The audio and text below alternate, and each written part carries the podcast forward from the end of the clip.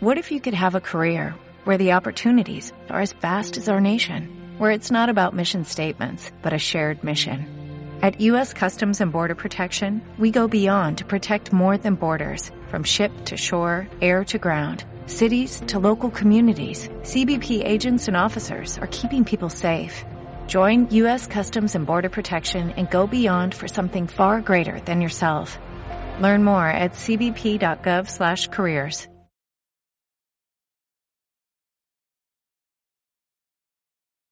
cbp.gov/careers. acabas entrando en tu- las tiendas y, y vas directo. Bueno, yo aún lo hago, ¿eh? Que es un poco de, perdona, a ver, disimulada, ¿eh? Como si mirar la etiqueta, claro, mirarlo todo. ¿Qué materiales está hecho? Digo, uff, muchas mezclas. Eh, ¿Dónde está hecho ya? Me vuelvo a mirar el cartel de la tienda. Digo, el otro día entré a comprarme, bueno, quería comprarme ropa interior en un sitio y no la me la compré al final. Porque lo que te pasa que ves la tienda que dices, ay, mira, pum. Y entras, miras, vuelves a mirar la etiqueta, tal, y dices, no. mm, Tu conciencia dice... Sí, dices, no, me voy a esperar, exacto, pues voy a hacer el esfuerzo, que sé que hay marcas y las hay muchas y cada vez más y más chulas, pues me voy a esperar y voy a comprar allí. Exacto, Y luego lo vistes con un orgullo y un bienestar, que eso es muy guay. La sensación Ya, que te da compensa. compensa totalmente. Esta es la voz de Sonia Flotats, editora del magazine So Good So Cute y la primera bloguera en castellano de moda sostenible, en la terraza de su casa en San Cugat. Por eso en esta entrevista se oyen pajaritos, gente que abre puertas, que llaman telefonillo, hasta algún helicóptero. Y hemos quedado para hablar de cómo ser más sostenibles con nuestra ropa, pero sin morir en el intento. Soy Esperanza Escribano y esto es La Bola Extra, el podcast de BCNMES que cierra cada mes el temazo al que nuestro equipo ha dedicado decenas de artículos. Si nunca te has planteado ser más ética con tu ropa, no pasa nada. Aquí nadie te va a juzgar. Los caminos a la sostenibilidad son inescrutables. Y si no, escuchad cómo aterrizó Sonia en el paraíso de la moda libre de esclavismo. ¿Cómo llego a la moda sostenible? Vale, eh, a mí siempre me ha gustado mucho la moda, pero siempre he trabajado en el sector social y el tercer sector, ayudando a proyectos a- a- a sociales y ambientales a ser más conocidos, etc. Entonces, claro, tenía un lío en la cabeza porque yo trabajaba mm, luchando para que no se explotaran a personas o no se malmetiera el medio ambiente y luego me pasaba el día mirándome re- revistas de moda de cosas que sabía que habían sido producidas de manera poco ética y poco sostenibles y ahí pensé, dije, tiene que haber otra manera de hacer moda y empecé a investigar. Eso habló del 2011-12 y como no había mucha información, pues decidí ponerme a investigar yo y a escribir sobre el tema. Así que antes de que entones el mea culpa, tranquila. Que consumas fast fashion es normal. Que no hayas sido consciente de ello hasta ahora, también. Es que, claro, nos han educado, nosotros somos de una generación que nos han educado que, que la ropa es barata y que la ropa, puedes comprar ropa cada semana. Claro, nuestros padres o abuelos, eso era impensable. Tenían su ropa de entre semana, del fin de semana, la cuidaban muchísimo, se la hacían a medida, incluso que les quedaba mucho mejor, claro. Y eso te duraba muchísimo tiempo. Claro, vinieron las fast fashion, que por un lado han, han, hecho cosas muy buenas como generar mucho empleo, no, sí, eso no está mal, o sea, también se tiene que valorar. En, se hizo en un momento de locura, entiendo que era otro momento social, económico, de necesidades, pero claro, han generado una sociedad que para ella comprar ropa es comprar barato y eso no es sostenible. Eh, porque es que es imposible, no, no, estamos gastando más recursos de los que tiene el planeta. Vale, has decidido cambiar. Es probable que sufras la fiebre de la etiqueta, de la que nos hablaba Flotats. Entras a una tienda y al principio buscas dónde está hecha la ropa. Tras el derrumbe del Rana Plaza en 2013, la fábrica textil de Bangladesh donde murieron 1.134 personas, el Made in Bangladesh provocaba estampidas en quienes habían decidido repensar su manera de vestir. Al principio buscas eso, dónde está hecha la ropa. Después pasas por revisar los materiales. Lo mejor es que sean materiales sostenibles, algo casi imposible de encontrar.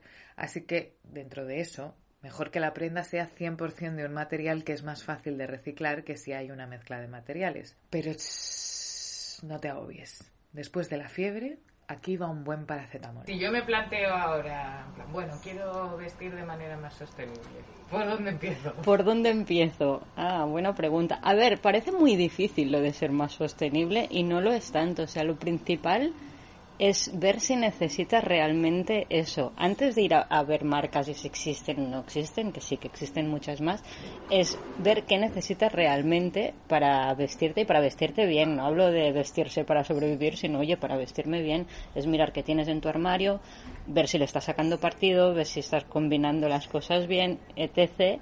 Y entonces es una manera de ser sostenible, de empezar. Otra es comprar cosas de calidad luego veremos si están hechas de manera ética o no, o respetando el medio ambiente o no, pero si son de calidad te van a durar mucho más tiempo, con lo cual ya serán mucho más sostenibles si no empiezas a volverte loca y a comprarte una cada semana. Entonces ya no deja de ser sostenible. Claro. Vale, entonces, ¿puedes comprar algo sostenible en Zara? Es, esa pregunta es difícil. Es que claro, el concepto, o sea, el tema fast fashion ya choca con la sostenibilidad. Es cierto que estos gigantes, mm, bueno, se han dado cuenta del error del modelo de negocio y están intentando subsanar. Naturalmente no van a, dejar de existir, a decir, mira, como mi negocio no es muy sostenible y muy ético, pues lo cierro. No lo van a hacer, no lo van a hacer aparte de lo que económicamente supondría y socialmente. Eh, lo que están intentando es hacerlo cada día un poquito mejor dentro de sus intereses económicos, que no dejan de ser empresas que quieren ganar dinero. Eso lo tienen clarísimo, pero están intentando, pues a nivel, les es más fácil a nivel ambiental, de tejidos más sostenibles, eh, pues sistemas de producción más de economía circular, bla, bla, bla. Todo eso les es más fácil que yo para mí el kit de la cuestión es los recursos humanos, o sea, quién hace esta ropa y bajo qué condiciones. Ellos te dirán que se está pagando un sueldo justo en estos países, un sueldo justo para lo que son estos países. Bueno, entonces claro, sería ver la justicia en estos países, que es una pelota muy grande. Pero bueno, yo, yo creo que todo suma y si intentan subsanarlo y van haciendo cosas y mejorando, pues oye, bienvenido. Lo que pasa que hay muchas otras marcas que están haciéndolo mucho mejor y que son proyectos más pequeños y más locales y más guays, que yo creo que lo que tenemos que hacer es un poco darles apoyo a estas marcas nuevas, o nuevas o no nuevas, pero que hacen las cosas mejor, y a los otros, pues oye, si un día compras en Zara, pues intenta, pues mira, si, el tejido es más sostenible, pregúntale al dependiente, a la dependienta, si sabe quién ha hecho esa prenda, eh, infórmate, toca un poco las narices y ya ¿Tú lo has dicho, lo de preguntarle? Sí, sí, claro, sí, sí, bueno, ahora ya porque no voy nunca, la verdad, eh, no, no voy casi nunca a estas tiendas. Y más desde que no vivo en una gran ciudad, que está guay porque no las tienes tan cerca. Pero iba, sí, sí, al principio preguntaba, se me quedaban con una cara de póker. Y cuando empezó el Fashion Revolution, que era de Who Made My Clothes, ¿no? De preguntar a las marcas quién había hecho mi ropa, incluso escribí a Zara eh, de, una de un, suéter que tenía hacía un montón de tiempo, que la verdad es súper sostenible porque es que lo tengo desde, bueno, muchos, muchísimos años y le, lo hice la foto y les pregunté y por Twitter me contestaron. Como, ¿Ah, Claro, como tienen, ellos, en realidad estas grandes marcas una cosa buena que tienen es que la trazabilidad la tienen controlada, sea buena o mala, pero la tienen controlada. Y bueno, me, me dijeron en qué fábrica se había hecho esa, chaqueta, claro, yo luego ahí la no te dice ni le pagamos una miseria a la persona que lo hizo, ¿no? Pero bueno, dónde estaba hecha? En Turquía, en ese caso. Lo que a mí me parece difícil es ser sostenible al 100%, porque siendo precaria, comprar ropa que respete los derechos laborales de las trabajadoras, que no daña al medio ambiente, que no haya cruzado medio planeta para llegar a mi casa, que respete a los animales y que después se pueda reciclar en otra cosa sin que me cueste un ojo de la cara, me parece casi imposible. Hay una guía, unas prioridades. Claro, esto cada persona tiene sus valores y sus preocupaciones, igual que el que colabora con una ONG que le preocupa más pues los niños, los ancianos, no sé qué, es más importante, pues lo que cada uno crea. Para mí, pero esto es personal, son las personas. Es decir, yo ante todo primo intento saber que eso lo ha hecho una persona que, se, que ha cobrado un sueldo ético, que tiene unas condiciones laborales éticas eh, sí que es cierto que si es en otro país con otras legislaciones, quizás no, estar, no estará cobrando lo mismo que hubiera cobrado aquí, pero, pero que, que, se cuida esa persona. Por ejemplo, el comercio justo, comprar cosas de comercio justo es guay. Para mí importante es esto, con lo cual si sé que está hecho eh, pues en España o en Cataluña, pues para mí es mejor, o en Europa, porque aunque tampoco una dieta segura del todo, pero puedo pensar que, hay más ética. Pero bueno, para otros era el medio ambiente. Otro dirá, es que yo eh, tiene que ser ecológico porque el tejido y todo ecológico porque no quiero contaminar el medio ambiente porque bueno por lo que sea o otro te dirá vegano porque no la explotación animal si no puedes ser 100% sostenible al menos inténtalo hasta que se cumpla el sueño de Sonia siempre soñaba, ¿no? Igual que ya hay supermercados de comida que son ecológicas y tal, y puedes como entrar y comprar bastante tranquila. Yo siempre pensaba, ¿no? El corte inglés de la moda sostenible, eso sería genial. Llegará, yo estoy segura que llegará, porque cada vez hay más conciencia de, de todo eso. Se acaba este 2020. Bastante chungo ha sido este año como para que te tortures con cómo consumes tu ropa. Toma tus decisiones con conciencia. Y si caes en el eje del mal, no te preocupes. Eso no significa que ya no puedas dar ejemplo ni hacerlo mejor la próxima vez. Antes de que este último episodio de nuestro recién estrenado podcast se convierta en un audiolibro de autoayuda, me despido. Gracias por escucharnos.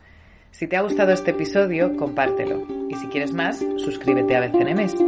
Y si no puedes hacerlo, siempre puedes regalar una edición por Reyes y tu ser querido recibirá periodismo independiente, una ilustración de Cristina Daura de edición limitada, semillas, especias y mucho amor. Nos escuchamos en 2021. No os olvidéis de gritar Yumanji justo antes de las campanadas.